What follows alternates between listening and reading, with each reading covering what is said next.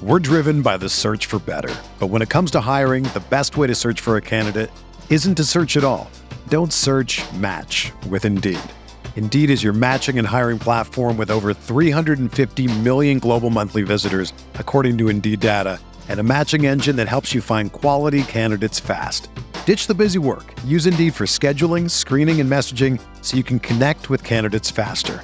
Leveraging over 140 million qualifications and preferences every day, Indeed's matching engine is constantly learning from your preferences, so the more you use Indeed, the better it gets.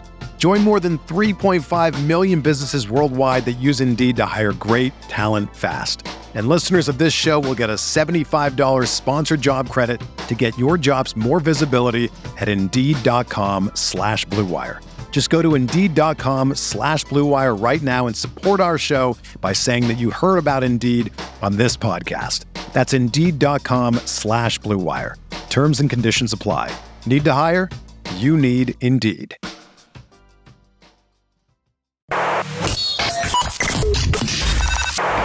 Welcome to Talking Buffalo, featuring conversations with guests from around the world of sports, media, pop culture, and all things Buffalo. With your host, Patrick Moran. All right, what is going on? How you doing? Welcome to another episode of Talking Buffalo, part of the Blue Wire Network. I am your host, Patrick Moran. Thank you for for checking in with us, whether it's on the video side, the audio side. It is Tuesday, which means, as usual, I am joined by my good friend, noted hockey author, Maintenance Day podcast co-host, sports media personality, my man Joe Yerdon. What's going on, buddy? How you doing? Doing good, Pat. Doing good, man. It's uh it's it's been it's been a wild weekend, honestly. Uh with with all the stuff I uh got to go back to uh one of my old haunts from from college days. Uh Yeah. hockey wise anyways. Syracuse, right? Yeah, Syracuse. We when I went to Oswego, we we would go down for crunch games. Not not all the time, but kind of regularly. Just you know, Mhm. just get together, have a bunch of friends, and go hang out and get get some pretty good seats, and then just you know be heckling idiots basically for the whole game. And uh yeah, I had like one of my first like b- uh, big NHL media like experiences in college there for a for a preseason game between the Lightning and Blue Jackets because Elaborate.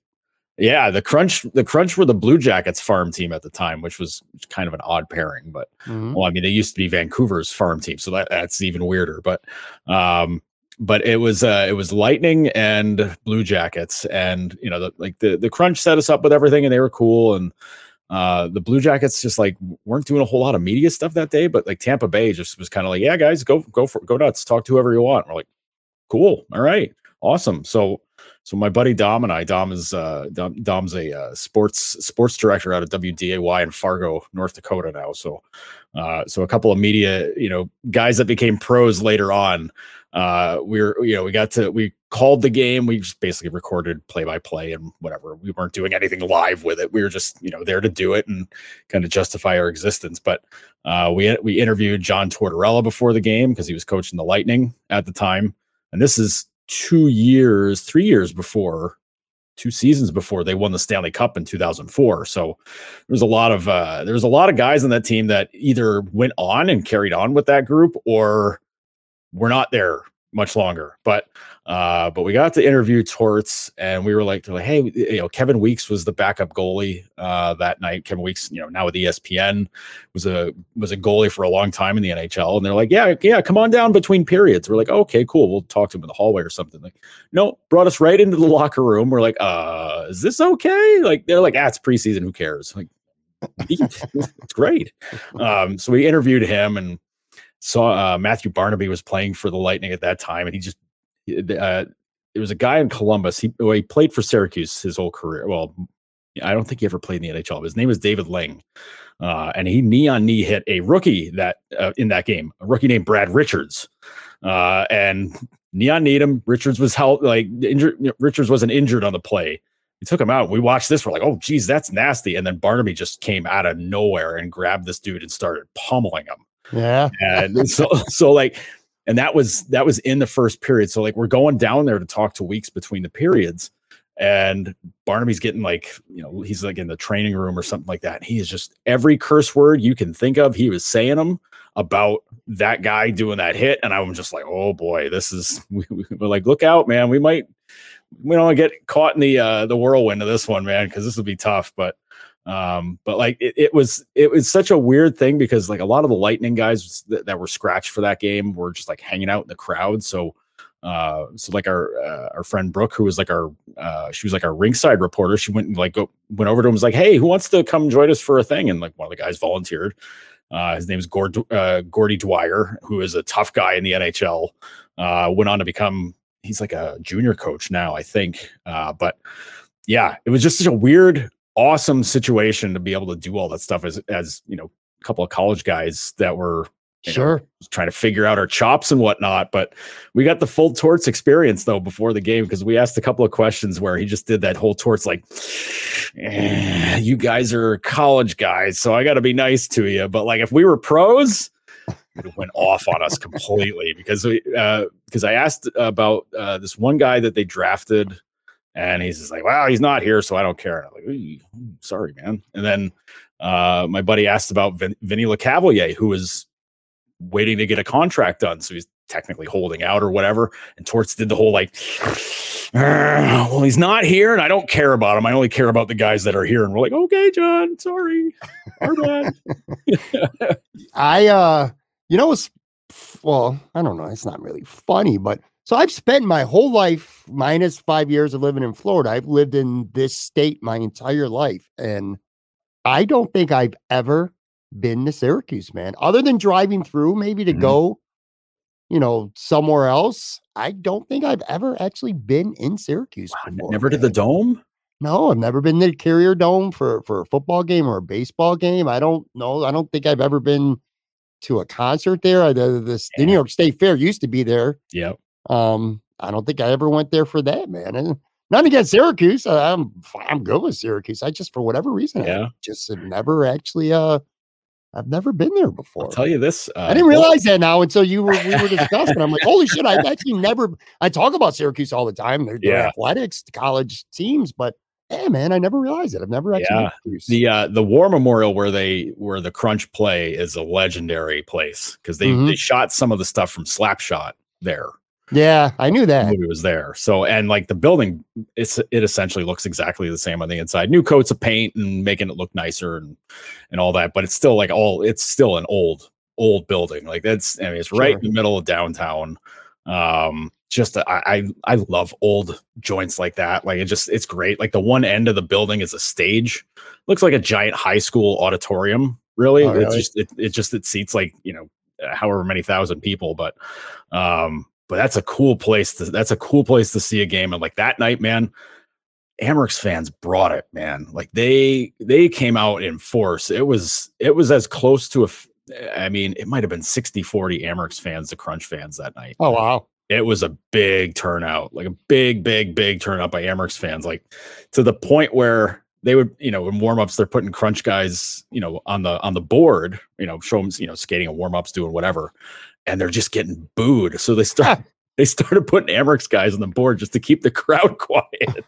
it was it was something else, man. Like it was it was a hell of an atmosphere. AHL AHL playoffs brings it big time. I know like some of the regular season games can be kind of a bummer because you know might be like you know 2500 people there and you're like eh whatever but yeah you're not feeling the energy oh, during the man, regular playoffs season. are a whole different beast especially like a winner go home game like that that was oh, that was a hot game it was a hot yeah. game, man, and it was an overtime game, and Amerks came came away with a win. So it was a, good night for us to go cover a game. Yeah, for sure. We, we might circle around back to that uh, in a few minutes. So you had a fun weekend in Syracuse. I had a fun weekend. It was uh, my birthday weekend, so I had a little shindig at. And I got to give a big shout out to him too, my man Vinny. And you've been there. We talked oh, about oh, yeah. this before. Casey's Black Rock Tavern, and over in Black Rock, kind of borderline uh, West. I run their Buff State campus. Um, mm-hmm. Big shout out to them. I, I had so much fun. I, I really did. Do you know when we get to be our age, Joe? I, I feel like we have like kind of like three groups of friends. I, I feel like you have you have your group of friends that you've become friends with as adults, and maybe you didn't know when you were growing up, but as an mm-hmm. adult, you became friends with them. A couple buddies that you like to hang out, not people that you work with. You know, I'm just talking about people that you've become friends with through the years. You know, somebody you'll go out and have a couple beers with or whatever. You, I call them new school friends, even though mm-hmm. some of them you've probably been friends with them for years. And then you have colleagues and peers that you work with that you've become friendly with, friends with, you know, through the years as well. That you'll do stuff outside of going to cover a game. You know, you mm-hmm. guys will meet up, have a good time. So those are kind of like your work buddies. And then you got your old school friends, man, the people that you grew up with, you know, people you went to school with, grammar school, high school, so on and so forth. Your first friends, your first real friends. Yeah. Uh, I had, and I was very lucky, man. I was so blessed too. Saturday, I kind of had like a, a nice little handful of all those represented. Um, you know, I go to one, it was kind of funny because you go to one area of the bar, and you know, Casey's not, not oh, the yeah. biggest bar, which by the way, typical we all drink too much fashion. So we had, you know, there's a nice back room. They got a nice arcade. It's really nice back oh, yeah. there. They got some video games. And Vinny worked out a deal because I wanted to hear 80s music. That was like my thing. At least mm-hmm. going into the party, I'm like, please, all I give a shit about, I don't care about any private party. You don't need to be taped off any of that shit, man. Mm-hmm. All I care about is I want 80s music. I was feeling very nostalgic. It's kind of why I wanted to have my party at Casey's because it's not far from where I grew up. So anyway, he puts on the Bluetooth speakers. All my friends were like, we're all drunks, man. We don't hang out in the back. We're all chilling near the bar, you know, watching the right. sports games on TV and, and mm-hmm. shit like that. So we never, nobody even went in the back. We all just hung out and and set up camp in the front with some of the, you know, the locals, the regulars that were there as well. But anyway, one part of the bar, I got like Joe Miller from over at Buffalo Rumblings was there, mm-hmm. uh, Chrissy Kimmick, uh, Mafia's. Babes, a couple other friends like from that world of mine mm-hmm. were there. And then I got, like I said, my new school friends that I've been friends with 10, 20 years that I do pretty much everything with now, guys that I be, and girls that I became friends with as an adult. But the best part for me, my favorite part was seeing some friends that I went to school with. Some nice. people that I've known for, you know, I hate saying it publicly. I don't say it often. I'm 52 years old now, bro. So I, I some of these people I've been friends with for 35, 40 years. Man. And many of them, if you see them once every year or once even every couple of years, that's kind of a lot. And it's not that you're not friends with these people anymore. It's just that life happens, you know. Yep. You move to a certain area, you got things going on, they do. You just don't get together. So I don't know, man. It was an awesome time. I been again, big thank you to Vinny for for putting it together, taking good care of us, some good deals. Um, mm-hmm. the bartender was very attentive to us. That's great. It was uh it was a lot of fun, man. When you get to be older, I don't know. Do you get a little more? Do you feel yourself as you're aging, getting a little more nostalgic? I certainly am. I'm a sentimental dude. I'm like uh I'm like Ric Flair in a way. You know, Ric Flair always cries every time you see him doing interviews yeah. or in the ring and shit mm-hmm. like that. I'm kind of virgin on that point. I start thinking about memories and things like that, and thinking about Saturday and shit like that. I got I get very nostalgic, very emotional, man. Yeah, I, I have started to become that become that way really yeah. Uh, you know like I, like this weekend like this this saturday i'm going to a wedding. I mean it's that's one of my one of my friends that's like local new to here that like i'm friends sure. with that wedding. But then next month in june like somebody i've known for a long time like we're talking 30 30 years or you know maybe a little more uh is getting wedding or getting married going to a wedding there for that. So like that's a big deal. And like uh you know, we had that the the bachelor jaunt uh, a couple weeks ago, and you know, of our group of nine, it was myself and my buddy, my buddy John. We're both like, "Oh, we're the last two not married yet." We're like, "All right." And while we were driving out, while we were driving around, we're like, we, somebody came up with a great idea that would have been great to do that weekend, but to uh to use Letterkenny as I don't know if you watch Letterkenny. Before. I do. I love okay. that show.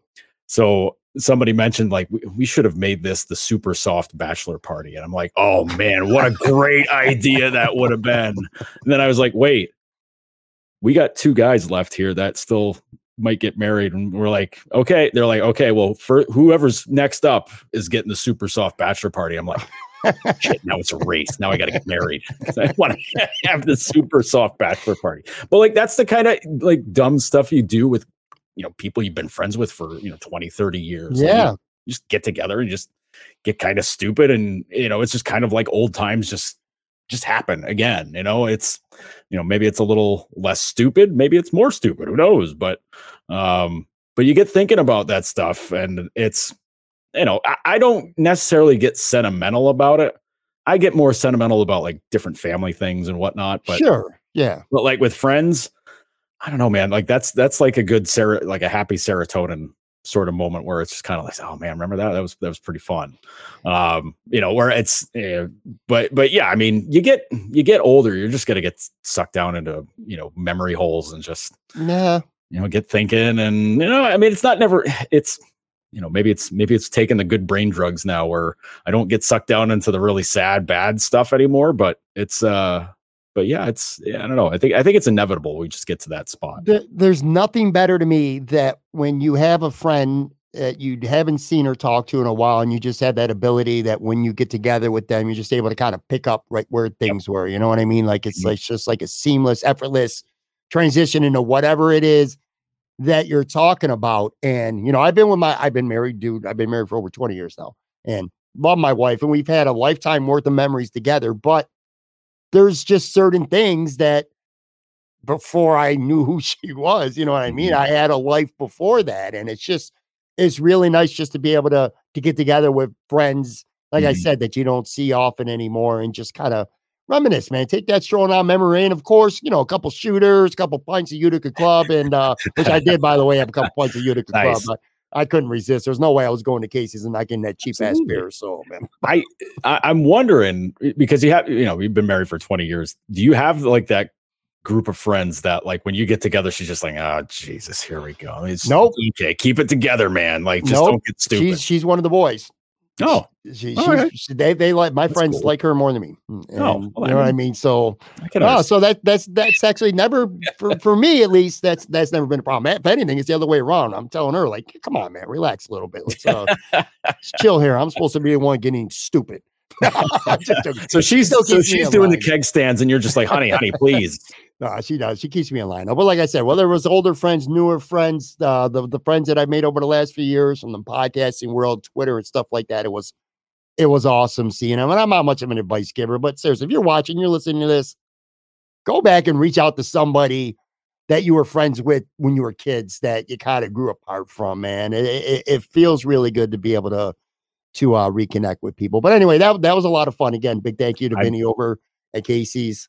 I'm really sorry I missed out on it, but yeah, yeah, the, yeah. the crunch, the crunch, uh, the, or I'm sorry, the Amerks made it uh, made it possible because I was going because yeah. I went and see saw game four and I was like, well, if they lose, it's done. How dare you like, put oh, hockey and work in oh, front of my my birthday? But well, I guess I, I also blame the AHL because like game four was what last Sunday, and then yeah. game five was six days later on Saturday. I'm like, guys, come on, like. Can we can we just get this done? Can we just get it over with? Nuking my weekend, like come on. Yeah. Now, typically, and I don't talk about wrestling much on this podcast. And when I do, I admit it, it's self indulgent. And I know 99% of you guys watching and listening do not give a shit. But I got to tell you, so I didn't watch WWE Backlash was Saturday night. Did not watch it because I was having fun uh, at the bar celebrating my birthday. I did on Sunday. I intended to go and just watch a couple of minutes of it, maybe a clip or two. And then I'm watching the whole thing on Sunday. I got to tell you, man, and you've been a wrestling fan for a long time. Generally speaking, Backlash has always been the pay per view after WrestleMania. That's kind of just like a bunch of rematches, basically, from WrestleMania. No new shit really goes on. And it's just like one of those whatever pay per view events each year. But I'm telling you, man, they're in Puerto Rico this year. First time in 18 years that WWE's had a premium live event in Puerto Rico.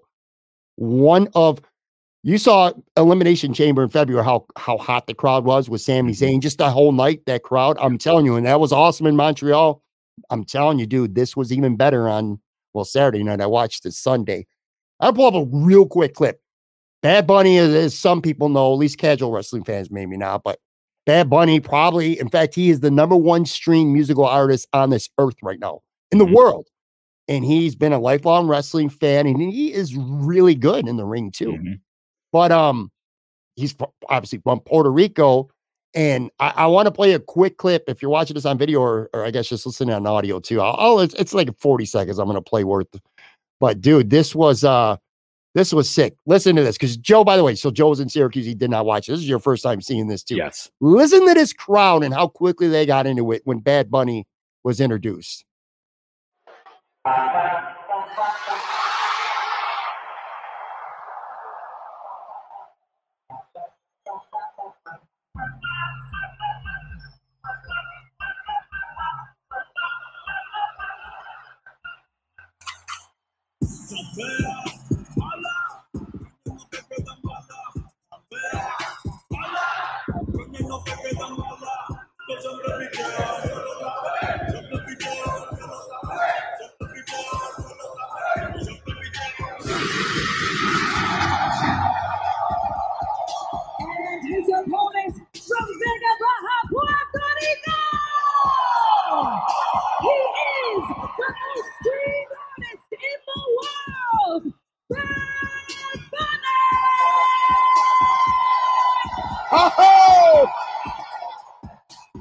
The island that made hardcore famous.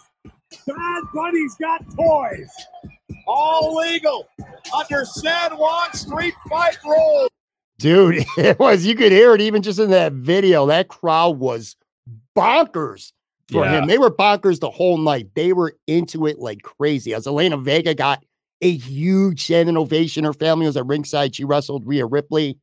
Standing ovation afterwards, tears all over the place. She was crying her eyes out. It was, it was just, it was awesome. What a great moment by the way for Damian Priest to be in that kind of spot. Good for him too. You know, that was a great match. And in that match, and again, I know you missed it. Mhm. They went all out too.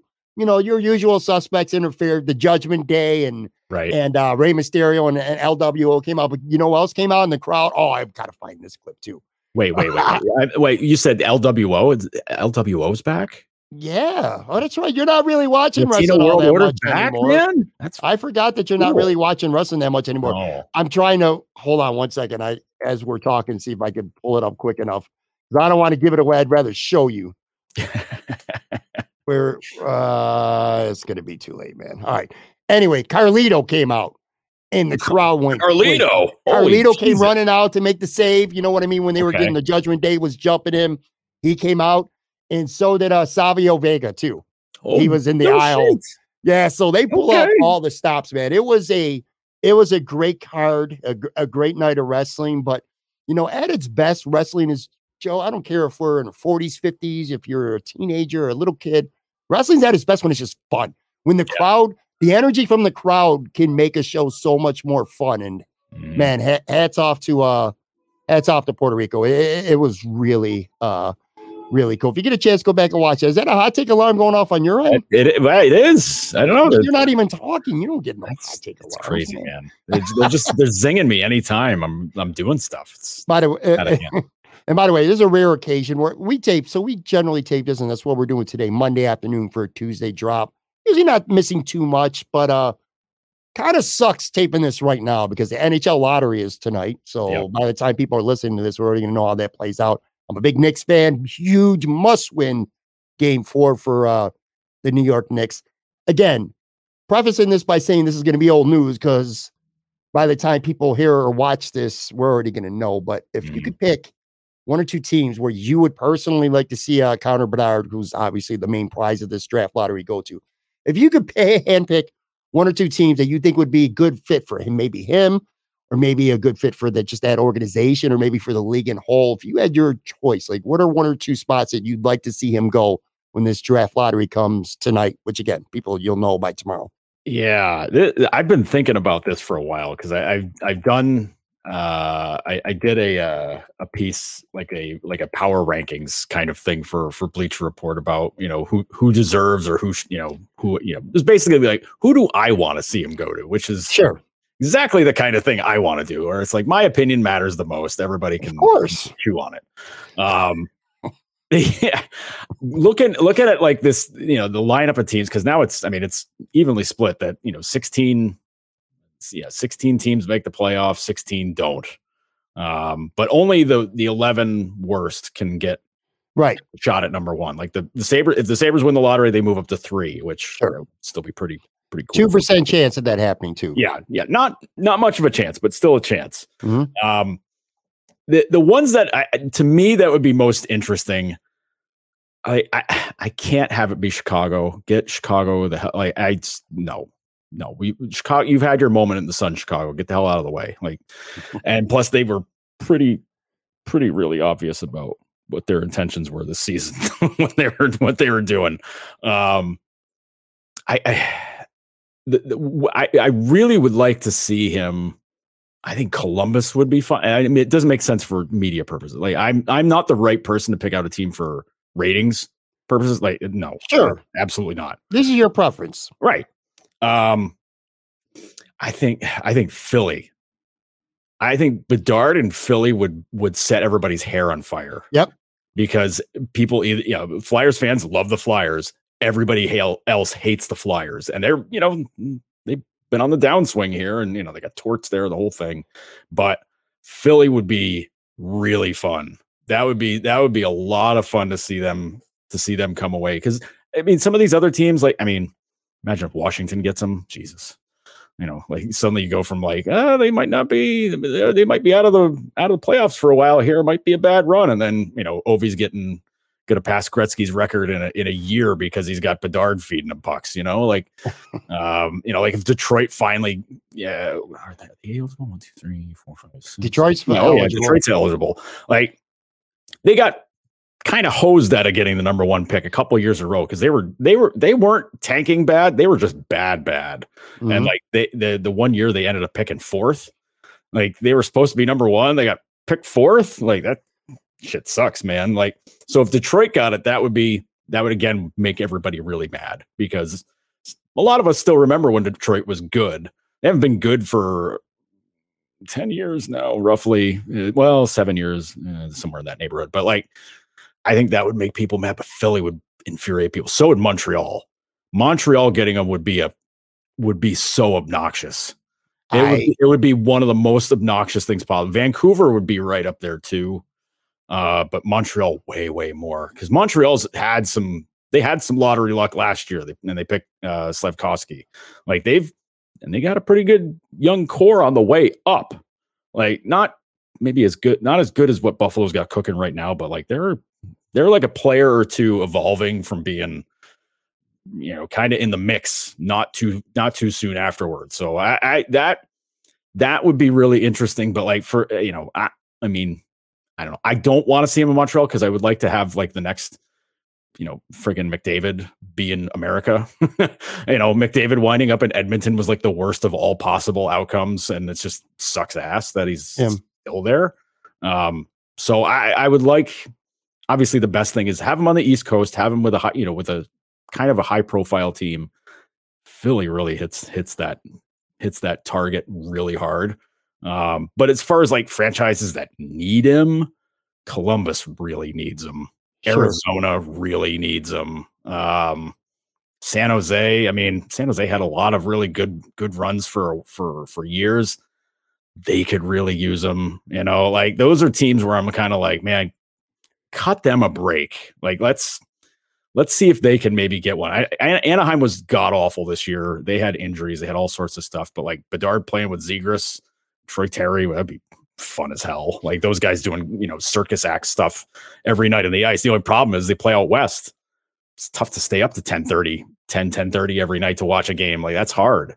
That's a big. Wow. That's a that's a big factor for me. It's a big factor Yeah. at least, anyway, man. But yeah, Um, just keep Chicago, keep Montreal out of it. Like that's tho- th- those are those are my rooting preferences. You know, like it St. Louis gets them. I mean, that'd be wild. But um, I mean, it's just like it doesn't it doesn't hit for me. Like, yeah, maybe this is me being like boardroom, you know, boardroom guy, but like Philly, Philly would be the one that would be a perfect spot, but also deeply upsetting to very many people. I so I put out a tweet, and again, by the time people are watching or listening to this, you're already going to know. So it's all going to be a moot point. But it's, it's funny you say Philly because I put out a tweet and I power ranked my spots that I'd like to see him go, and uh, I had Philly number one. I had Philly one, and I had Detroit two. I did have Montreal three, although I do agree with your point as you're making it about you already got Connor McDavid in Canada. Do we really want you know Bedard there as well? But my thought process wasn't generally speaking, I think people, Sabres fans, would rather just see him go out west. Oh, you know, yeah. whether it's Arizona, whether it's Anaheim, whether it's San Jose or whoever. I'm the opposite, man. I want to see great players play in Buffalo more often. I want to see the Mm-hmm. Sabres. I love when the Sabres play the Oilers. You know, my son, who again, he's 20 years old, he is just starting to become a real fan. He's Mhm. been a casual fan. He's starting to get into it a little bit more. But when they when when Edmonton came to town um late in this season, he Mhm. sat there and he watched every second of that game and he was into it. And in part, that's because of guys like Connor McDavid, who's a superstar. I want to watch the Sabres play these guys. So so fuck that shit, man, about you know going out to the West. I don't care if he goes to Philly and it creates a good rivalry or whatever. I want to see the guy play more. I want to see if, if it's Mhm. Columbus, if it's Detroit. Um, Chicago, yeah, think so so. But anywhere, I just wanna Philly watch the play. rivalry was though, man. Like the Philly Buffalo rivalry, like all through the '90s and early 2000s, was awesome. It that would was be an awesome rivalry. I I don't like Montreal. I don't like the organization, and I get why some people want them in America. Absolutely, but you know the Sabres play in Montreal. What what do they play five times a year? Uh, uh, four. Five- four, Maybe four four times times a year. My Yeah. bad, four. So to, to see them four times a year, twice a year in Buffalo, sign me up for that, man. Yeah. Any any team that I could watch him play four times a year, 100% uh, sign me up for. Take a quick break, by, or before we do, I should say two quick things. Number one, not going to talk about it because I'd be I'd be fronting because I, I haven't followed them all year. But the Bandits, shout out to them. They they crushed Rochester over the weekend. They're in the Eastern Finals now against Toronto. Game one's in Buffalo on Friday. So uh, congratulations to them. I know a lot of there's a lot of Bandits fans out there. It's a shame uh, that there's not more podcasts out there to discuss them, and I'll point the finger right at myself and in this show as well for not finding a way to to talk about them more. But that's pretty cool for uh, a lot of Buffalo fans here. And, and then quickly, I don't want to stick on this for too long because we I, I do want to talk some actual Buffalo Sabres here after the break, but the Toronto Maple Leafs, so they get out of the first round and they're just running. Uh, Florida's been like a buzzsaw. They're up three mm-hmm. games and nothing. And look, sometimes stats, Joe, they you know this, they can be misleading, but this speaks volumes right here. Auston Matthews, John Tavares, Nylander, Mitch Marner have combined for zero goals. Four star players, three games, three losses to Florida, Mhm. zero goals combined. Again, stats can be misleading at times, but this one kind of punches you in the face if you're a Mhm. Toronto fan. Um, you know, I'm a I'm a Leafs hater, so it's still getting swept would be a nice consolation after them getting because them losing in the first round is always the most fun thing. Getting right. swept as the favorites would be a nice consolation prize. But uh dude, I mean, what- what's your level of surprise right now that this is playing out like this? It's gotta be It- pretty high. it's it's stunning. Yeah, I I you know we've seen teams that have like that hump to get over in the playoffs, like, and it takes them forever to do it. And then when they finally get over it, like they get past like that barrier that's on in the road to a championship. They Mhm. finally get past that, they just run. Like they run, they can't be stopped. They just win, and then it's you know they're celebrating at the end of it. We've seen it happen. You know, we saw it happen with the Cubs, saw it happen with the Red Sox, saw it happen with you know a whole bunch of other teams in other sports where it was like they got got that got that ape off their back, and they were like, "All right, we're good, we're gone." I was convinced this Leafs team was going to do that because it was because it wears on you. Like the whole, you know, the whole weight of the city. you Sure. know, it's kind of the weight of Canada too. I mean, you know, people like it's not like not that people in like Saskatoon are rooting for the Maple Leafs. They're not, but like the whole thing about you know the cup hasn't been in Canada since '93, hasn't been won by a Canadian team since '93. Like that's a Sure. big deal. Absolutely. But oh, man, like they're playing like they won the title in the first round. Like they're playing like a team that is just kind of like, all right, cool, we did it, we're done, awesome. Like game three was it was a must-win game. You gotta win it. Like you- win it or you're down 3-0. And the next game's, you know, also on the road. And they played like crap, just straight up bad, no urgency, no no press, no anything. And like, you know, they get the first goal and it was kind of like, ah, cool, we got the lead, we're good. We've seen them do that a hundred times, it feels like, at the towards the end of the season. Buffalo was up there late in the season, was the same thing. Like they scored the first goal, they're like, ah, all right, cool, we're done. And then the Sabres came back and kicked them in the teeth the rest of the game. Like it's it's amazing to see a team that's got that much talent on it just kind of stop. You know, like they just they just stop and they're just kind of like, oh, they're fighting back. Oh, I thought they were just going to roll over for us. Nobody rolls over in the playoffs. Well, you know, Minnesota Wild kind of rolled over in the playoffs, but like, but I mean, like Toronto is just playing horrible hockey, and you know now they're, you know, now Samsonov got hurt last game. Joe Woll, you know, third string goalie comes into play. And now it's you know Woll's a pretty good goalie. We saw him a lot with with with the Marlies this year, but like you're talking second round of the playoffs. You're trying to get to the conference finals. You're trying to win a cup. Dude, like you're down 3-0 now. Like none of your star guys are doing anything. Like even the fancy stats are not in their favor. It's not like they're doing stuff and they're not scoring like just bad luck. Right. They're not doing shit. Mitch Mar- Yeah. M- Marner has been horrible.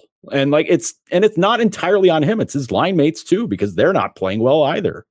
It's, you know, I, I liken it in a way, and I don't know why the the comparison came up to me, but it was like for years when the Bulls couldn't get over the hump and beat the Pistons, You know, Yeah. I kind of liken that with Yep. the with the Leafs getting out of the first round of the playoffs. Mhm. It's like once the Bulls got through the Pistons, finally they became unstoppable. Yep. So once Toronto finally got over that hump, beat Tampa, and got out of the first round, I was like, all right, well, this team, I they're- might win the cup right now. But it's kind of like the Bulls if they beat the Pistons, but then they go get the the shit kicked out of them by uh, Utah or something. You know what I mean? right. in the Yeah. finals or even the next round before that. It's just crazy. Um, from a Sabres perspective, too, it- it's tough to not keep thinking over and over and over again. God damn, you're watching what Florida's doing. Um, Mm-hmm. the Sabres were two points out of being in that spot. You know, you can't Yep. say one because they would have lost a tiebreaker, but two Right. points, and they're in that spot that Florida's in right now, maybe. But also, let's give a lot of credit to Florida because they, I mean, Oh, they, yeah. Mm-hmm. they beat Boston and they're on the verge of sweeping perhaps Toronto, certainly beating them in a series. So I don't know, man. It's been really fun and exciting. And again, as Yeah, somebody who's and- not a Leafs fan, good. I tell you what, though, like I love the way Florida's been playing. Uh, I they they've played with you know tenacity. They play with an edge and nasty to them. You know, like Tkachuk. I love Matt Tkachuk. He's a friggin' great player. Great, great player. Mm-hmm. I love that he makes other teams really mad. I love that he makes the fans mad. Like I'm just that's the kind of hockey fan I am. Guys that make people mad and are great at the game. Perfect. Like that's per- like, everybody here hates Brad Marchand. I- he's amazing. He's an amazing player. You hate him, but he's doing his job. And that's why you hate him. Like he does all that stuff that drives you crazy, but then he's going to score a couple goals and you're going to hate him even more. Like it's it's that kind of stuff. And the you know the the Panthers have got like he's he's really good. Barkov's a great center. Sam Reinhart's been unbelievable Yeah. in these playoffs. He's nobody wants to hear about it here. Nobody like everybody's just kind of like, hey, you know, whatever. I think everybody made their peace with Sam. I think Jack's the one everybody's mad Sure. at. Nobody wants Jack to do do well. Sam's a little bit of a different story because I think think what get got lost about Sam was that he wanted to sign a long term deal here. He wanted to, and Botterill never brought him one. Like he was just like, nah, well, we gotta we gotta sign you to a bridge deal. Like, all right, man, and drag it out all summer long and wait till you know like days day couple days into training camp to finally get it done. Like, come on, really? Like it- this guy says he wants to he wants to get a long term deal done. You're not going to do it? Like, Hmm. all right. And then it got to the point where it was like, well, the team's awful again, like for the second time while he's been here, and he's a UFA after the next season. You you can't keep him. you, got to trade him, and they did. Trade worked out pretty well for for for for Buffalo. I mean, Devon Levi's pretty good. Yeah. Pretty good player. And uh who who did they get with the first uh da, da, da, oh it's killing me. Well, I should have all think, I think, I think it was Kulich. Kulich. It was Kulich, I believe. Yeah, it was Kulich. Yeah, that's right. So I mean, Kulich might be a Sabre next season. So uh, you Yeah. know, I mean, Which we're going to talk about in a minute. We'll here. get into that, but like, I mean, that's that's a perfectly great mutual trade. Honestly, like Panthers get a guy that's a you know sky high hockey IQ. The the play he makes, the score and OT, like hit like Ekblad makes an unbelievable pass, A, and then Reinhart just has this the wherewithal to like pull up, wait for help to come in, and then start it going, and then he just tucks in the wraparound. Perfect. Like it's the little things like it's little things like that that you don't notice. With you know, like the super smart ho- hockey, high IQ hockey guys, you don't you'll miss a lot of that stuff. You go back and watch the replay. Go, wow, how did he know to do that? He saw it coming. Like he knows what's going on, like everywhere on the ice. It's it's it's too bad because I think I think Reinhart, the player, maybe not the personality, the player would have fit in great with this group. Sure. And you know, it, it is what it is. It's all done. It's over with. But um, but man, he's he's a hell of a player. He's a hell of a player. He is. And, you know, to your point quickly here about Reinhart and Sabres fans come to peace with just how things played out, in part because of the return that they got for him. And I don't think fans hated him. It's the, the Toronto Maple Leafs, maybe Boston, one of those two teams, certainly are the two teams that Sabres fans hate the most. Mhm. Um, Sabres fans are probably relishing right now Toronto being on the verge of being swept with yeah. Reinhart on Florida. I would venture to say that if Jack Eichel was a Florida Panther, that there would be a lot of Sabres fans that would actually root for Toronto to win this series because that would be how badly they don't want to see Jack Eichel get anywhere near a Stanley Cup. Do you agree with that? Uh, I to a to a slight degree, I agree with it, but I think that turns into a rooting rooting for the referees or rooting for a meteor to strike the arena type situation for for Sabres fans. Like if you force them to pick one of them, they're saying No, I I'm choosing I'm choosing to not choose because I don't want I don't want a, anybody to get, anybody to get any excitement out of this. Besides, Florida roster's got, got so many former Sabres on the team. Oh. Like just from like the last couple of years, man. Like it's it's nuts. It's Yeah. nuts. And it's guys, it's so many guys where it's kind of like, wait, that guy's there? Oh shit. Okay. That's weird. How did uh, oh he's good now? Oh, that's messed up. All right, great, perfect. Brandon Montour. Hello, everybody. Yep. Uh, all right, guys. We'll be right back. Plenty more with Joe Yerdon.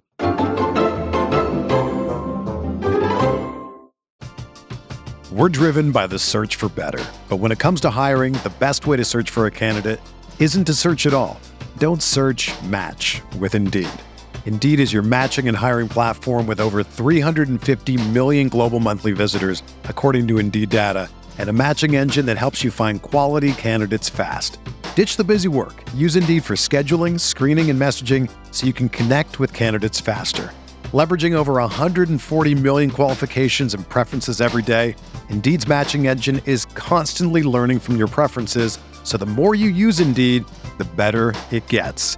Join more than 3.5 million businesses worldwide that use Indeed to hire great talent fast. And listeners of this show will get a $75 sponsored job credit to get your jobs more visibility at Indeed.com slash Blue Wire.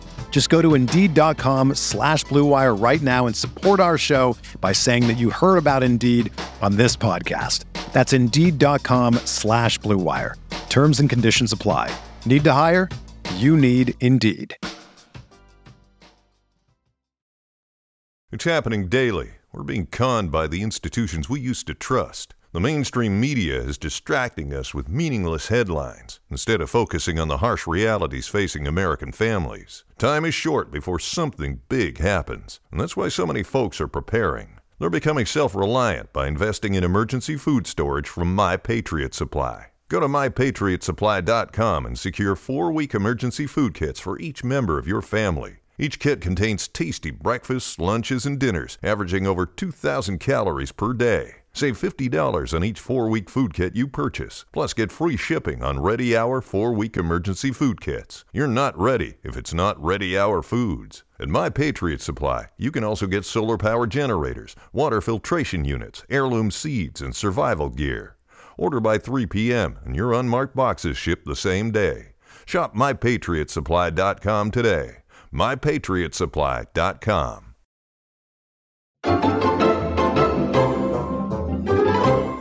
All right, I'm back with Joe Yerdon from Maintenance Day Podcast. Also, of course, noted hockey and the Bleacher Report.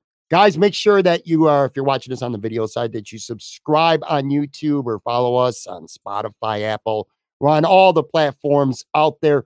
All right, so I kind of want to get to two uh, Sabre topics here. One of them, you wrote uh, in Noted Hockey, which again, by the way, go check it out. NotedHockey.substack.com. Link in the show notes here.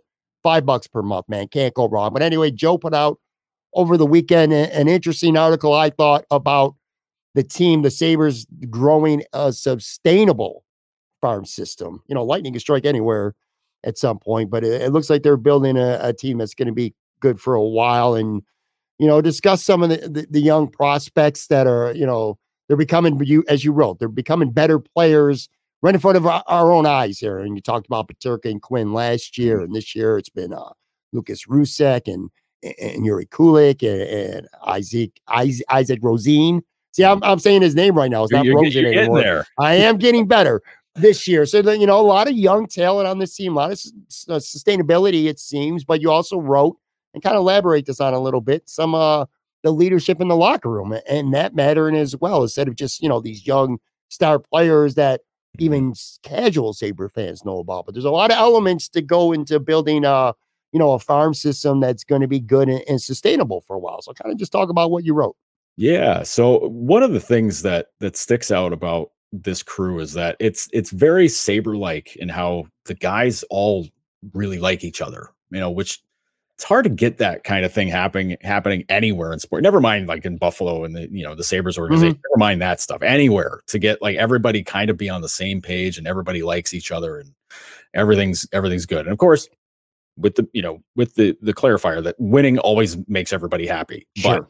But um but this is a crew that where everybody just seems to support each other really well.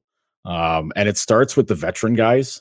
Um, you know, and you and even and even in Rochester's case, it's the coaches. I didn't talk about the assistant coaches, but I mean, you know, having Michael Peca and Mike Weber goes a long way because those guys aren't very far removed from their own careers, so they're able to kind of identify and and and help out with a lot of those things. But um, but it's it's guys that you know either won't wind up in Buffalo or it might take a lot of things happening for them to wind up in Buffalo to be able to to, to be players with the Sabres. But you know, it's guys, it's guys like uh, the captain Michael Mersch, like been the all, basically a career AHL guy. He got a handful of games with the Kings years ago, um, but just a just a good dude. You know, like he's been through it. He's seen it all on in, in the minor league road. So um, having a guy like that to kind of bounce things off of, and he's 30, like not old, like he's 29, 30 years old.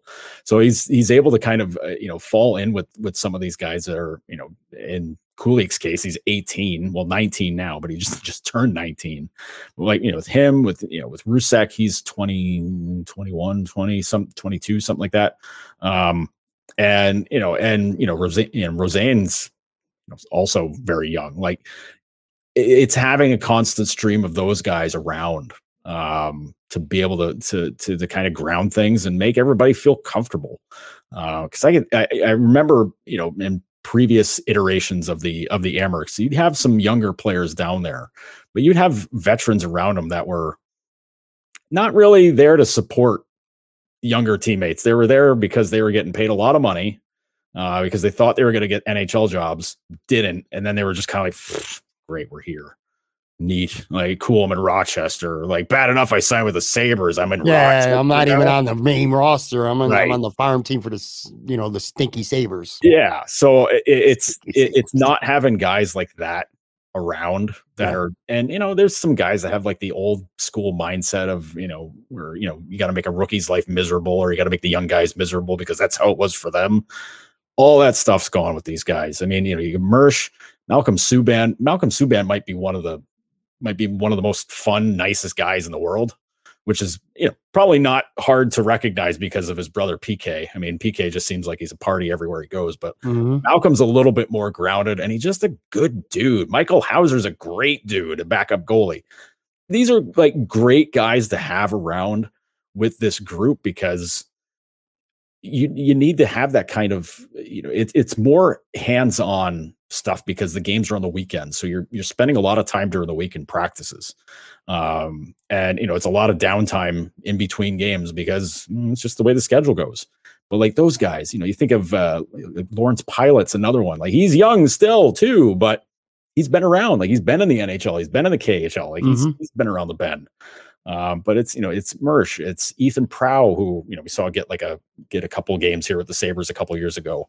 You know, guys along like out of that role that just provided Sean Malone. Sean Malone might be the most uh, might have the most bad luck of anybody on the Amerks roster because there's been a few situations in like the last year or so where if he was healthy, he was playing in Bu- he would have played in Buffalo.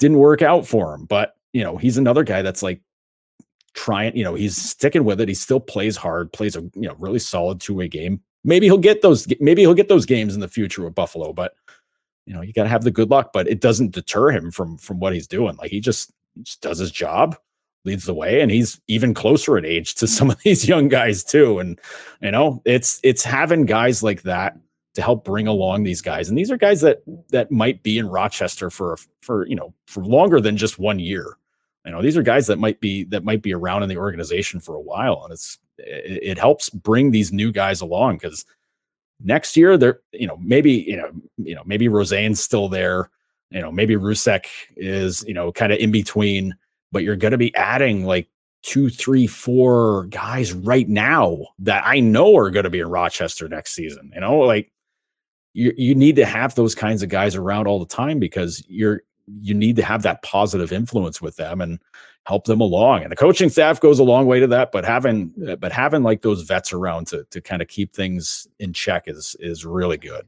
Yeah, for sure. It was a good article. It was a good read. And yeah, I kind of never really thought of it in those terms before. You think minor leagues, you just think of young guys who are, you know, sharpening their skills, honing their craft a little bit, waiting their Mhm. opportunity. Or in some cases, some of the veterans are hoping for another crack. But yeah.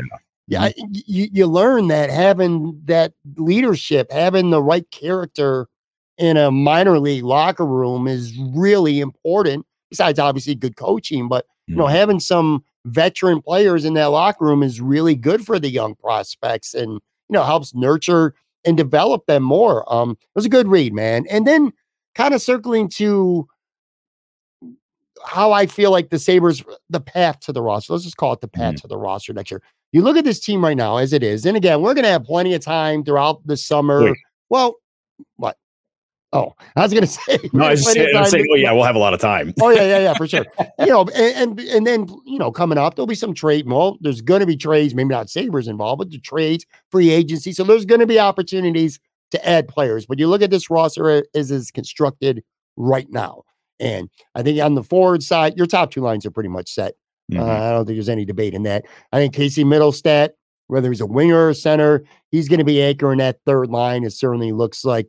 Um, Peyton Krebs looked good on that fourth line. I would say he's pretty much a live. Plus, he's a young kid. He's a lock. S- So, there goes your forwards.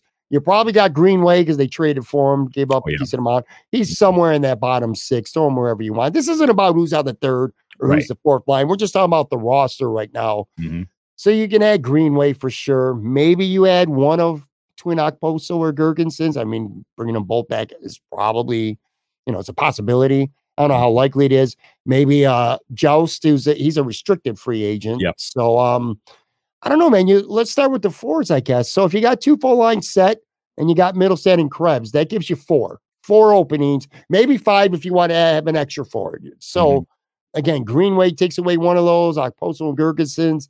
I, I feel like you got maybe two forward spots for two forwards to join this team, whether it's Kulich or somebody from Rochester, whether it's a free agent, whether it's a trade. Does that sound about right? Like maybe two to three forwards you got room for new ones? Yeah, we, we were talking about this. Uh, you know, myself, Lance, uh, Bill Hoppe, and Heather Engel. We were rode out to Syracuse, so we got this was one of the conversations we were having was you know who's you know you know what spots are going to be there to be had, Mhm. um, and we were you know we're breaking it down. And you know, again, we settled that you know top line is square, top, second line basically square, Sure. um, and then we're like, okay, well, you know, what happens with Pozo and Girgensons? And they, I mean, they love both guys. I don't see any way Okposo doesn't come back. I, I, I'm pretty much banking on him getting a getting a one year contract for you know, two million dollars or something like that. He'll come back. He'll, he'll get to play his thousandth game here. Like he'll still get to be a leader within the room. The whole, you know, the whole thing. Like Probably still wear a C too, right? maybe I don't know.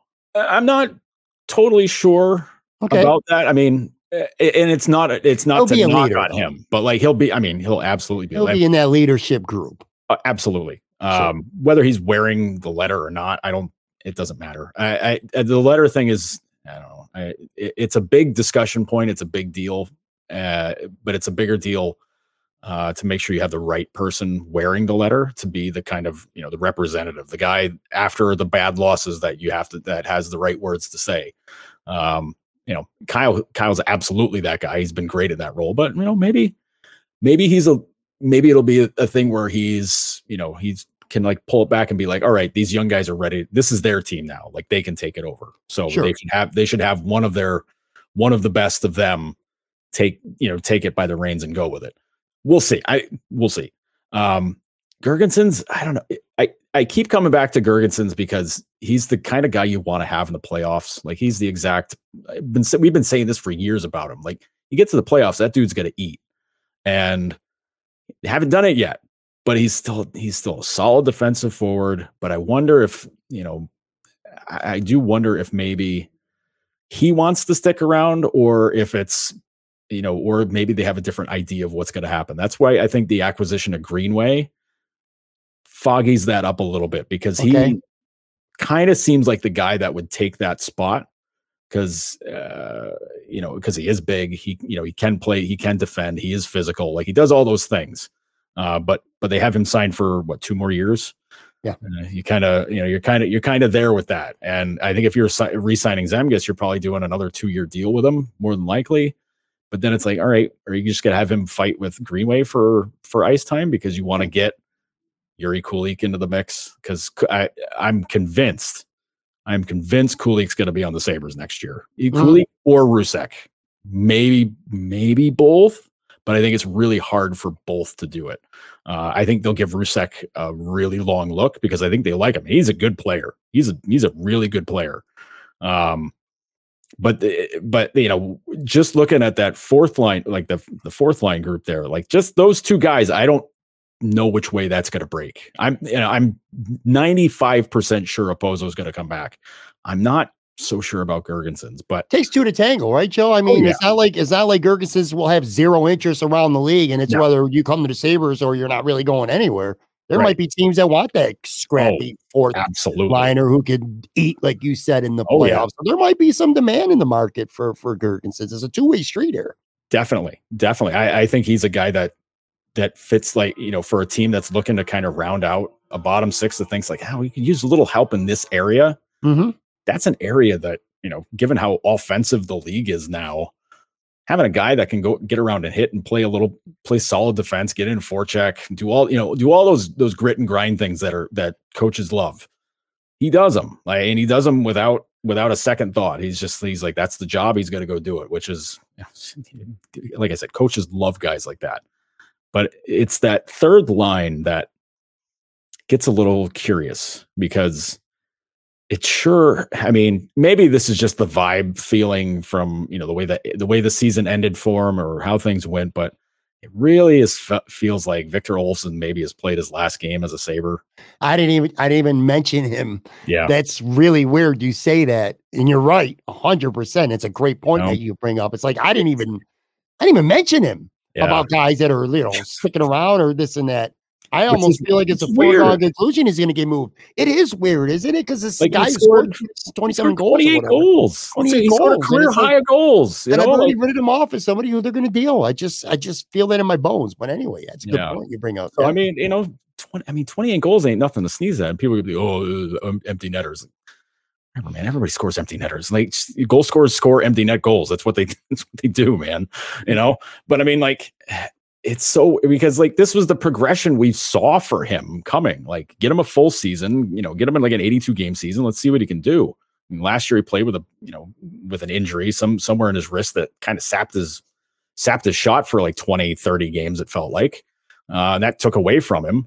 But i mean 28 goals ain't nothing man. Like and it was seven were on the power play like okay. Like i mean he's still a power play weapon. He still has that shot but it feels like he's a luxury piece for Yeah. for for what the sabres are building right now and what they're going with. He's the kind of guy that fits in with a playoff team that you know that has a power play that that's rough. You know you look ar- you know you find a league or a team that or a or a poor you know a not as good team that just needs scoring period. And he can go fill that role. I think the worry is that the five on five play might stick out really bad. So um so it could be an issue for you know for maybe trading him or whatever but i mean he was a minus 20 whatever it was minus 23 this season which uh, i mean plus minus is whatever but like that's still kind of bad yeah. still pretty I- bad but you know um but i mean like the easy quote unquote easy thing for anybody eh, you know analyzing this is saying like well if you trade Olofsson there's your Kulich spot right there which yeah probably Do you play with right? You could, you could, I can certainly envision him playing with Mittelstadt on that third line. No, Yeah, yeah, him like yeah, him, him with Casey and maybe somebody new. maybe, Yeah, maybe, somebody, somebody new. Uh, yeah, Yeah. maybe it's maybe it's Tyson Jost. I don't know. I know Jost really wants to come back. He made that very apparent to uh to to to, to Don and Kevin. So he I mean he really wants to be back in, but yeah, I don't know. I don't Let's know. say, let me ask you a question, Joe. Let's let's go ahead and let's put Kulich on this roster, and also let's trade Olofsson. All right? So Mhm. let's just swap them. And I said you got your top six. You got Mittelstadt. You got Krebs. That's immediately eight. Kulich would be nine. Let's say you bring back Okposo and you lose Girgensons. That would be ten. Uh, Mhm. Greenway would be eleven. There, you're you're talking maybe not counting Kulich, maybe just one spot where you're going to add a forward. That's Yeah. not on this roster right now. whether Yep. that's a Rousek, whether that's a, a trade, whether that's a, Mhm. a free agent. Kind of feels about right. Yeah, Yeah. one maybe one new Ford, not counting Kulich. So if you want to count Kulich, you're looking at probably at least 2 Mhm. Fords. Yeah. Sounds about right. Correct. Yeah, yeah, no, it sounds it sounds right. And plus, Adams, you know, you know, he said he's he doesn't want to block anybody's path to the NHL. Like he's he said that at the end of the season. Like he just doesn't want to he doesn't want to keep guys down just because it's a numbers game. Like they just don't want to do that. And it makes sense because I mean, imagine imagine if there was a player, any player that was blocking the path of Jack Quinn this year. People Sure. would be screaming to get that guy off the team. Just like, Right. get him out of here. Qu- You know, Quinn would be scoring, you know, two goals a night in the AHL and people would be losing their mind, rightfully so. Um, Kulich, I mean, Jesus, we're talking about a guy who scored over 20 goals as an 18 year old Yeah. in a very mature AHL league. Like that's that's a lot. That's a lot of action and a lot of goals from from somebody who probably shouldn't be having that. Players that age don't usually have that kind of success in the AHL just because you know it's, they're usually coming from Europe, so it's a whole new setup, it's a whole new thing. Um, and but for him, it was just natural, and it, you know it took him till about Christmas to to pick it up. Same same amount of time it took all these other guys that that lit it up in in Rochester.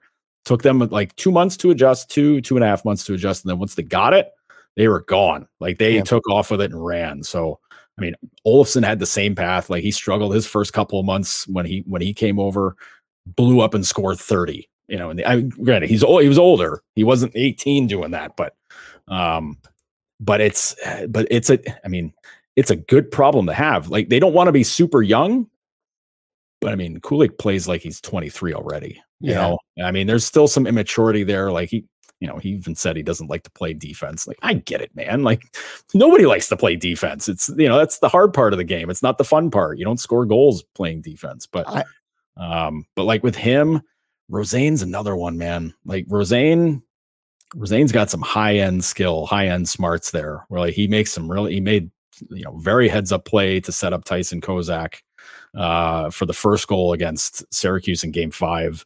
Uh, he's been doing that kind of stuff all season. They tried hammering, they hammered him that entire series. Syracuse has some big physical guys. They hammered on him all series and he just kept going. Didn't didn't let it faze him, didn't cause him to get intimidated. He just just was like, "Mm, forget it, I'm just gonna keep going, keep playing. He's a good player, but I I don't know how you fit him in. It's a nice Yeah. pro- like I said, it's a nice problem to have. I, I feel like when it comes to the forwards, I don't think they're going to go out and they're not going to add too much because I think they already like what they got. And we didn't even mention guys the next wave that'll be there at some point, like Savoie and Östlund Mhm. as well. Defensive side, maybe the defensive pairings, maybe a little bit of a different story. I mean, your top four is pretty much set. Although when I say top four, I'm just including Jokiharju. I don't know if necessarily uh, if you go on and get another defenseman, he maybe he becomes your third line defenseman. But I'm just saying your four defensemen seem pretty set. And they do have Stillman and Lyubushkin both under contract for next year. So Mhm. neither are free agents. Uh, do you, you still see a path where they add at least one for sure, probably defenseman, new defenseman, maybe even maybe even two? Yeah, I, I I think I think the plan is going to be to find Owen Power's partner. Uh, Yeah. to, me- to me, I think uh, Jokiharju's done all right in that role. I think he's a better fit as a number on a third pair defense Sure. with Stillman, Lyubushkin, whoever you know, either one of those guys. Um, I think he's that's that's a better fit because I don't. There was a lot of how he played with power that I think took away from power. Uh, there was a lot of help there too. Don't get me wrong. Like there was there's a lot of things he did good for him, but to, the the negative things stuck out really bad to me. Like there's a lot of times where Owen's looking around like, where the hell's Henry? Well, uh, oh, he's right here next to me. Okay, that's bad. I don't. Oh, he's on my side of the ice. Am I on the wrong side of the ice? Oh no, no, no. Henry just wandered over here. Okay, well, I better mind the store. You know, little things like that. Sure. Um, I, I like the way Henry plays. I don't see them like. I mean, you could. I mean, I guess you could include Henry in a in a trade to to get you know the the right you know partner for him, but I don't. I don't necessarily think they want to do that. I think they like. I think they like Henry quite a bit, but that's where like maybe some of those prospects, the forward prospects, because you do you have a stacked up pipeline. I think that's where you use one of those guys yeah. maybe two, maybe two to to land that that second pair you know, you're basically talking about a one, you know, number one pair and a number one A pair because power powers powers line is not going to be playing like 15 minutes a game. They're also going to play 20, 20 plus minutes Sure. a night with Dahlin and Samuelsson. Like that, that is just the way that's going to be. Um, so you want to have somebody that is up to uh, is up to par with that amount of ice time and you know the responsibility parts and and being able to to play it well. Like I think that's I think that's the I think that's going to be the the the biggest area they're going to go after. I know goaltending everybody's going to scream goaltending. I know. I know. I know. I know. I know. But defense is is I think finding Powers partner is is the is the actual really big one because that solves a lot of the the back end issues because if your defense is solid and square and you're set back there takes care of itself you know Yeah. that you know it makes the makes the goalies happy the goalies trust it and then you know everything everything kind of goes from there but um but yeah i mean we've already seen them use a draft pick or a prospect to to to land you know a player to use they traded uh they traded jeremy bloom uh what was that for was that for stillman or was that for greenway or was that for some other tra- i forget either way they, they Yeah. Adams showed that he's not against using a prospect that it's like, well, the path is really clogged up for him. Let's let's put this to use. So um that's where like I look at center and I'm like, man, center looks awfully stacked up. That's where I think Mittelstadt playing wing and being really good on the wing helps out immensely because that opens up a spot up the middle for maybe Savoie, maybe you know, uh, maybe Östlund at some point. Although Östlund, I think is it's going to take a little bit more time for him. Um, and uh, you know, like, and you're and you're just like clear, yeah, you clear up that spot, and then you're like, okay, well, where's the path for this guy? This guy, you know, where's Rosén going to fit in with this group? You know, do we see an area for him? You know, like that's that's where I think a lot of the if you want to be somebody who predicts trades, I think that's those are the spots to look at. But good luck picking the guys. you know, good luck picking the guys out that you think are going to be the most are are the ones that they would want to use in a trade. Yeah. Um, I, I feel like two interesting talking points have been set up here with the segment for for future weeks. One, I'd like to spend some time, maybe next week even, talking about potential Sabres captain candidates if it doesn't end up being, you know, Kyle Okposo. And then also get your take. Maybe we'll go around the league or something and try to seek out a couple potential great fits for having somebody to play with Owen Powers. So good talking points there. Real quick before we get to our last segment here, I'm going to be talking plenty of Buffalo Bills football with Aaron Quinn from Mhm. Cover One on tomorrow's show. Real quick though, so the this is the week that the NFL schedule finally comes out. Um, you're a Detroit Lions fan, of course. Are you rooting for as many? I think I know the answer, but I'm going to ask it anyway. Are you rooting for as many Sunday 1 p.m. games uh, as possible, or are you cool with seeing the Detroit Lions in, in some prime time action this year? The only primetime game I want them in is Thanksgiving, and that's at twelve thirty in the afternoon.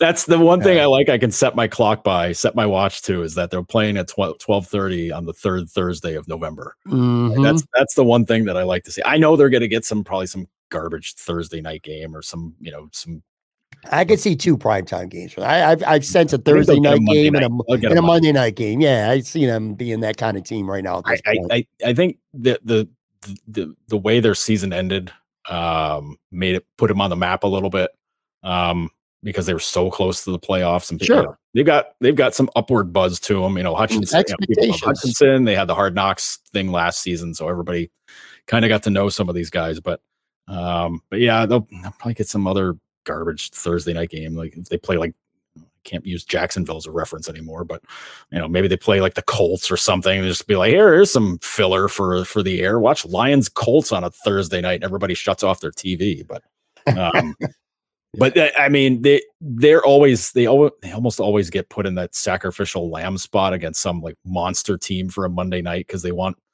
they want that monster team to have a big game and have lots These of aren't your mom and dad Lions no more, though, man. I know, but proof's in the pudding, man. Like they gotta talk's cheap. Talk's always very cheap in Detroit. So But your uh, team, you- you are team. I think your team. Give me seventeen or sixteen Sunday one p.m. games. If you Yeah. had your way, that's what you would prefer. I yeah, I, I it gets to four o'clock on a Sunday. I'm just kind of I'm checked out already. Like I, I you've I've already spent three hours keeping up on football. Like you know, I'm just kind of like Yeah. Eh, that's that's enough. Yeah. I mean, if I if I'm if I'm if they're playing at four o'clock, I have to find a way to ignore the the the first three hours of games, but it's impossible because there's like eight game eight nine games going on at the same time. So it's Yeah. can't do it. So yeah, Sunday at one, it's perfect. I know it's a it's a thing in Buffalo where you know people are like, oh, Sunday at one, Bills are playing no matter what, and it's like, isn't that kind of cool? That nice? Like Yeah. you, get to plan your day perfect. Like you still have a nighttime if you want. Like I don't know. I sound like a broken record because, yeah, I, if I had my way, the Bills would play 17 times at 1 p.m. on Sunday. I know that's not going to happen. They're a, a popular team. They're going to have three to five primetime games this year. I absolutely guarantee. Mhm. Plus, they're playing in London. So the schedule comes out Thursday. Well, there's a 9 a.m. game for you. Yeah, which I'm going to get to, which I don't like for a re- for a specific reason. I'm going to tell you why. Well, there's a reason why I don't. I don't like them playing in London, but I have a specific reason why I don't like this either. But mm-hmm. when when the schedule comes out, for the most part, you already people will bitch. Well, you already know you're going to play. You know where you're playing if it's home and away. It does still matter though. Some teams get come out looking well with those schedule, and some teams get screwed a little bit, man. Mhm. You know what matters is are you playing teams that are coming off byes with extra rest? Are you playing Yep. teams on short weeks? So there does there are circumstances where the schedule matters for the Bills. And again, as of right now, we don't know anything except there's one significant leak that I'm bringing up right now with the Bills.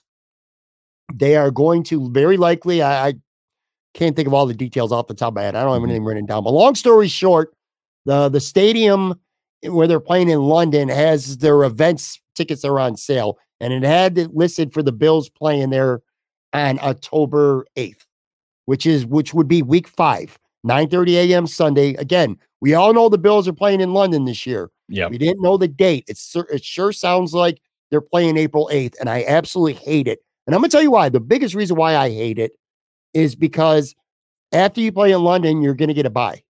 I don't like the Bills having a bye in week six. Week six. bye, That's too yeah. early. Mm. So that means the Bills are playing one of, if not the first overseas game of, of the season. Well, certainly one of the earlier ones for sure, which Yeah. means they're going to be getting an early bye. We saw last year the injury just really took their toll. As a fan of a team, and I'm sure you'd feel the same way about Detroit, give me a bye in week like 10, 11, 12, somewhere around that time where you, Yeah. You know, later in the year, get a chance to mend a little bit. I just, I that's too early for me for a bye. So that's the only thing, the only news that's come out of uh, anything Bills related for sure when it comes to the schedule. I just, it sure sounds like it's true. So Yeah. it sounds like the Bills are going to play in week five in London against we don't know who. And then they'll have a bye after. bye, man. Like hate that's the rest of the season is such a grind. You're talking 12, 12 straight weeks at that point Yep. Of Yep. games like that. And they're gonna and it's gonna be games all over the map, Mondays, Thursdays, you know, Sunday Yep. nights, whatever. It's it, that uh, I'm with you. I would not feel great about that because you saw we we all saw what happened last year with the injuries and Yeah. sometimes you just need a, a week to just get a breather maybe you know catch a break you know you you know lose one less one fewer game for a guy like If I'm, if I'm, 12 I- weeks a meat grinder it is a very big meat grinder. I guess if I am a homer, um, or if I'm taking a homer point of view, I would say, all right, well, you know, Von Miller might not be back to around then, so you got to buy a week earlier. So that's one less game that he would actually have to miss if he's going to be back, say maybe two months into the season. Mhm. You're, is one less game where you won't have Von Miller on the field, and we all know what an important part of that defense um, he is. But anyway, like I said, I'll talk plenty of football tomorrow with uh, Aaron on the show. Last segment here, debuting a new segment actually, calling it "Make Me Choose," and it's simple as pie, Joe. I'm going to give you two choices, and all you're going to do is tell me your personal preference. Okay. sports, might be music, might be food. We're going to do this every week at the end of the show. Okay. Um, I got six for you this week. Six. all right Sometimes there'll be more. Um, you know, seeing what we got in front of us for the show. But and again, not a lot of like deep dive. We're not gonna, you know, no take no deep dive into these. I'm just gonna throw two things at you, man. Trying to two things that I think are certainly comparable, and then you're just gonna give me what your Okay. personal preference is. Simple enough, folks. Uh, let's get started. This one might be the hardest of uh, the six that I have for this week. Going back, not MJ versus LeBron, but it's going to be that kind of that kind of deal. Okay. With this, I'm going to go because just because they were such great players and I love them both so much, make it hard for you right out the bat. Bird versus Magic. Mm, And that's how it's going to be all these. So just so you know, Bird versus Magic. Give me one. I I grew up in a Bird house. My dad's a Celtics fan. I can't go against Bird. But I Bird Bird was cutthroat, man. So was Magic. Mhm. Bird was friggin' cutthroat. And the three, I mean, I think I think you could put Bird in the current NBA now, and he would not be seamless, but he'd be pretty close to it, just because he can shoot. Because he could, because you know, he shoot threes like crazy. Not to say that Magic would be bad. Magic would not be bad. No. Magic was Magic was like ahead of his time, being a six nine point guard. You know, like that's you know that's that's ahead of its time. But uh, I agree I with you. think, I, I think I gotta go with Bird. I, I that's a real that's a real toss up, man. I Like, told you I was to come yeah. hard with the very first one. I'm I'm with you, man. I'm Bird. I'm Team Bird. It- I love Magic Johnson too, man. It he was so much Lakers Showtime, so much fun to watch them Mhm. as a team. I just Larry Bird just did some crazy shit on the court, man. I just I- I and he would talk shit too, and I loved it. That's that's the thing I'm learning about later on in life. That Bird was a incredible shit talker. Yeah. Like wow, like the stuff about him at the three point contest. Yeah. You know, walking in the locker room is like, all right, which one of you is finishing second? Like, "Oh, shit, okay. And then you just and he would just and like it wasn't empty shit talking. He backed it up every Right. time. It's uh, yeah, it's I I would love a book of just all the stories of Bird talking garbage at people and then just following it up perfect. And I want to throw this out there for everybody who's watching or listening to. Sometimes when we do these segments, especially if there are questions that I think might require some kind of like, you know, retrospective of thinking, I'll let Joe know ahead of time what these questions are going to be. But these kind of rapid fire things, Joe doesn't know these. So it's not like he's had time to think on these. These are literally, he's hearing them the same time that you are. All right. Number two. And I know you're not a big fan of either of these places, but you got to pick one, man. You got to choose one. McDonald's versus Burger King. uh McDonald's. Yeah. I I think that's an easy call. I, I I'm not a big fast food burger guy. I know you're not. honestly like um but man like just ever what do i get a craving for is is what that comes down to and sometimes i get a craving for like nuggets and fries or something and i'm just kind of like mm-hmm. yeah it'd be nice to get get some of that Yeah. and then you just go and do it take care of scratches an itch takes care of business easy easy call that's an easy call for mcdonald's All right, we're, that one was easy. I, I would roll with McDonald's too, even though I kind of like Burger King hamburgers. not i'm not knocking bk bk's got some good stuff but like right. I I agree with you. All right, different errors here, but top of uh top of the world female musician musicians at their times anyway. Beyonce versus Janet Jackson. ooh No, Nah, it's one Beyonce. easy. Beyonce, no, Beyonce's a monster. She's just everything she does is like out of control good. You know, Mhm. there's a lot of Janet stuff where I was like, nah, pass, hard pass. That's Right. fair. You know, I now mind you, Rhythm Nation uh is a, is an, unbelievable album. Like that's a Sure. that's a great, great album. Um, but yeah, no, I yeah, it's Beyonce. Beyonce has way more catchier beats uh with a lot of her stuff and that even ties in with like destiny's child like there's so much there's so much stuff yeah no beyonce Yeah, and she's the bigger star too. I, I agree. I'm three for three with agreeing you here. Love me some Janet, and I don't mean to disrespect her because she's an icon, but if you're not even the the best performer in your own family, it's hard to pick someone over That's- over Beyonce, all right which now, is kind okay. of an unfair thing to All right, say. that's- I admit that. That's that's actually a like terrible thing. that's like the argument when people uh like for Tim Raines for the baseball Hall of Fame, there's like, well, he wasn't the best leadoff hitter of his time. It's like he's against Rickey Henderson, one of the greatest players of all time. Like, like saying but- Dr- not even the best player on the Oilers. You know what I mean? Right. I, It's, I uh, or you know, Mark Messier wasn't the best. He wasn't so good on the Oilers. Wayne Gretzky was. No, no right. shit, really? No That- kidding. Like That's fair. Shitty you take can't by me. compare to you can't compare to per, like the, the the ultimate pop star Michael Jackson. Oh, she wasn't as good as Michael. Now, if Tito was, if she wasn't as good as Tito or Jermaine, then okay, then all right, then that's that's a hard call or Latoya or something like no, it's no, it's comparing her to Michael, man. Like that. I reach I retract my statement. No, everyone watching and listening, you didn't you never heard that. I retract it. All right, uh, three more here. This might be harder for me than I think than it is for you, but Cheers versus Seinfeld, two NBC powerhouse shows, one from the 80s, one from the 90s. Cheers versus Seinfeld. God, this is a, no, this is truly impossible. Um, These are meant to be hard, by the way. If I'm doing my job, that means that these weren't easy ones. Jesus, ah, you know. mm.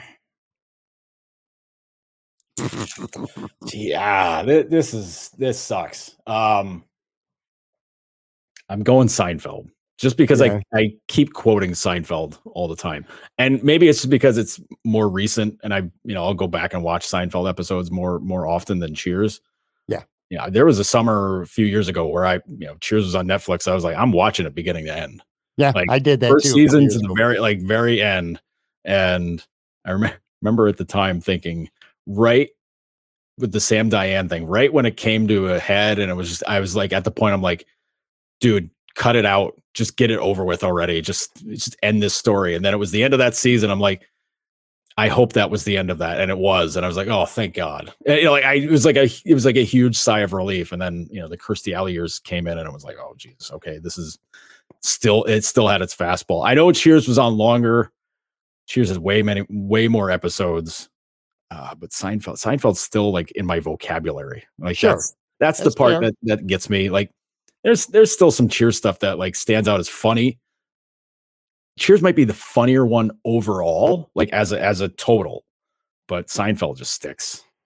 Yeah, I look, man, i- it's a tough call. I feel like i- i- if you're our age and you grew up watching both shows while they were on and while they were hot, it's a tough decision. I feel like if you're younger and you're going back and you're trying to watch shows that you were too young to see, I think Seinfeld would blow them away. I don't even think it would be close because Yeah. Seinfeld, I feel like, is more pop culture, socially relevant today. But again, if you watch them both during their heights, Mhm. I would say it's a tough call. For me, I actually probably would say Cheers. But again, you go back and you watch them now and it's close. I think Cheers is severely outdated. Like in today's world, yeah. where Seinfeld would still be a little more relevant. I mean, Cheers is pretty much a weekly sexual harassment case against Carla, somebody every time, you know, the laughing. Well, or Sam or diff- both. Yeah. Right. Or Sam. Exactly. It was a much different world. Let's just put it that way when Cheers Mhm. aired in uh, the 80s. I love both shows, obviously. I, I would lean a little bit towards uh, Cheers personally. see, That's just me. I, I think that's because the age you were when Cheers was going was the same age I was when Seinfeld was Sein- going. So it's like right in that too. prime, like, like Sure. late, like teenage years where you're really watching Mhm. like whatever's like the you know the, the the fun shows were, and like you just you know you get sucked into it. Like Yeah. so, like the, the like I I just think like the last season of Seinfeld was like what my freshman freshman year of college, freshman sophomore year of college, for, I forget. So it's like that whole show was like all through high school for me. So it was just wheelhouse. Yeah. All right, two more here. This one is probably one of the most asked and probably one of the most difficult um, questions that certainly you'll get on this segment. Just overall, one of the hardest musical questions to choose from ever. Going back to an era that I know you're a big fan of as well Mhm. Pearl Jam versus Nirvana. Ooh. She got to make me choose the name of the segment. So you got to choose one Pearl Jam versus Nirvana. It's a hard one for most people. Maybe it's not for you. It's, it, it seems like it is right here. Yeah, this um this is it's not as tough for me. Um I I love Nirvana and I love like how it established that whole scene. Love that. Um but Pearl Jam for me is the way more lasting one. And it's not just because they're still making albums now. Like I their last few albums like I have them, I listen to them and I'm like, yeah, it's fine, but like their their prime stuff like their first 4 or 5 albums are like constant rotation for me. Like, I Mhm. mean, it's evident by you turn on a classic rock station, you hear like you hear the same songs all the time. You, know, you hear Black, you hear Jeremy, you hear you know all that all that stuff alive. Like you, hear- you hear it constantly. But um, but those first few those first few albums just really stuck with me. It if you if you broke it down uh like certain albums for certain albums, that's when things get that's when it gets hard for me. Mhm. Like if you compared like and second albums, you compared verses to in utero, I I'd have to walk away for an hour to really think it over and to really go over it because Sure. those because like those were those were like you know me walking to pick up the bus for school album, like in the walk in on a cassette in the Walkman. No, I'm not 900 years old, but like that's you know I didn't get a Discman for you know for a while, but um, but like those tapes got worn out Sure. big time. Like I mean, absolutely ruined those two, and then like the Downward Spiral, like all all those Core by Stone Temple Pilots, like all those albums had them on cassette, and they just got I just wore them the hell out. Um, but yeah, if you brought yeah, if you want to get really mean, you start breaking them down album versus album, and I'll I'll die every week. I would uh I would go Pearl Jam as well. I do feel like if I were to put a poll up on Twitter asking the same question, I bet you it would be 55% to the winner, like maybe 55 45. I think it would be pretty close. I think there's a lot of people out there who would pick Nirvana, not you and I, uh, that's apparently. a, that's though, a poll worth doing. I think that's that's that's a real that's. I will do it. You know what? It's settled. I'm gonna I'm gonna put up a poll later this week, and I'm predicting right now on the podcast that the winner is gonna get 55%. All right, last one. And I'll tell you what, if you're 30 years old or under, you're probably hearing this, you're like, huh? And going to Google. But supermodels, Cindy Oh. Crawford versus Kathy Ireland. Mm, uh, I was for me. I was an ardent Kathy Ireland fan. Yeah. loved loved her. Like that that was like huge teenage crush. Like you know, early like early puberty years. Kathy Ireland was, uh, and then she was in Necessary Roughness. And you're I was like, just gonna bring that up. man. coolest. She's the coolest girl ever. Whoa! like everything about that was just kind of like, whoa, the dream girls in the movie. That's so cool. And yeah, Cindy. I mean, listen, that's that's an impossible comparison. I'm telling you, Yeah, it's no, that, that's the object though. But yeah, man, I, I thought a necessary reference. I'm gonna go. I'm gonna give a slight edge to Cindy Crawford, though. I was completely obsessed with her Pepsi ads. She was a true superstar. Pepsi She was a legit supermodel, Yeah. man. I mean, they both Mhm. were too. Oh, Kathy yeah. Ireland was a movie star, or sort of became one. I Well, yeah, the movie star might be pushing it, but Yeah, yeah. she was in a movie. Might have been just that one movie, maybe one other one. I don't know, but but Uh, yeah, but- she- I, I I think Cindy was definitely the bigger star. Like she was like an icon, Mhm. like model icon, and Kathy Ireland was like you know swimsuit issue, Sports Illustrated swimsuit issue, like in it all the time, like front cover all the time. But I don't know, it was something I don't know. Forget what it, you know, I, I don't know what it was about her, but I was just always like, wow, she's neat. She is. Oh, there's a both. Beautiful woman, man. So, uh, all right. So now you kind of get an idea what we're going to be doing here at the end of these shows. That's going to do it for today. Make sure you follow Joe on Twitter at Joe Yerdon. Of course, again, go to notedhockey.substack.com. You know what? Just go to Substack and type in. Noted hockey. If uh, Or all just go to those letters- notedhockey.com. That's or go that'll oh, take you there too. Oh, you can skip. You can skip, Oh, yeah. the Substack. Really? Oh, I, All right. Well, regardless, I, man. I spent a little money. Plus, Pony up, yeah, man. Joe does this show for me every week. You, you see him all the time on Twitter. Pony up five bucks, man. Don't be to- cheap. It's uh I had to make sure get- uh, Elon didn't censor my website from Twitter. So um putting really? a normal, put it, yeah, oh yeah, no, Oh, he was putting warning like That's right. for links to Substack, and I'm like, I can't have this shit. that's right. So uh make sure you check that out. Of course, Maintenance Day Podcasts. Uh check Joe's Twitter or Lance Lysowski from the Buffalo News. They get together and they do their shows whenever their schedule allows them to do so. Make sure you look out for that. And of course, Joe's work on the Bleacher Report as well. Thanks, buddy, man. And you also, like I said, when we were doing our Saber stuff, he gave me some future ideas as well. So thanks a lot, buddy. Always good having you on, man. Always good to be here, Pat, and uh, happy happy I could uh, help produce some uh, some future content for us to to handle.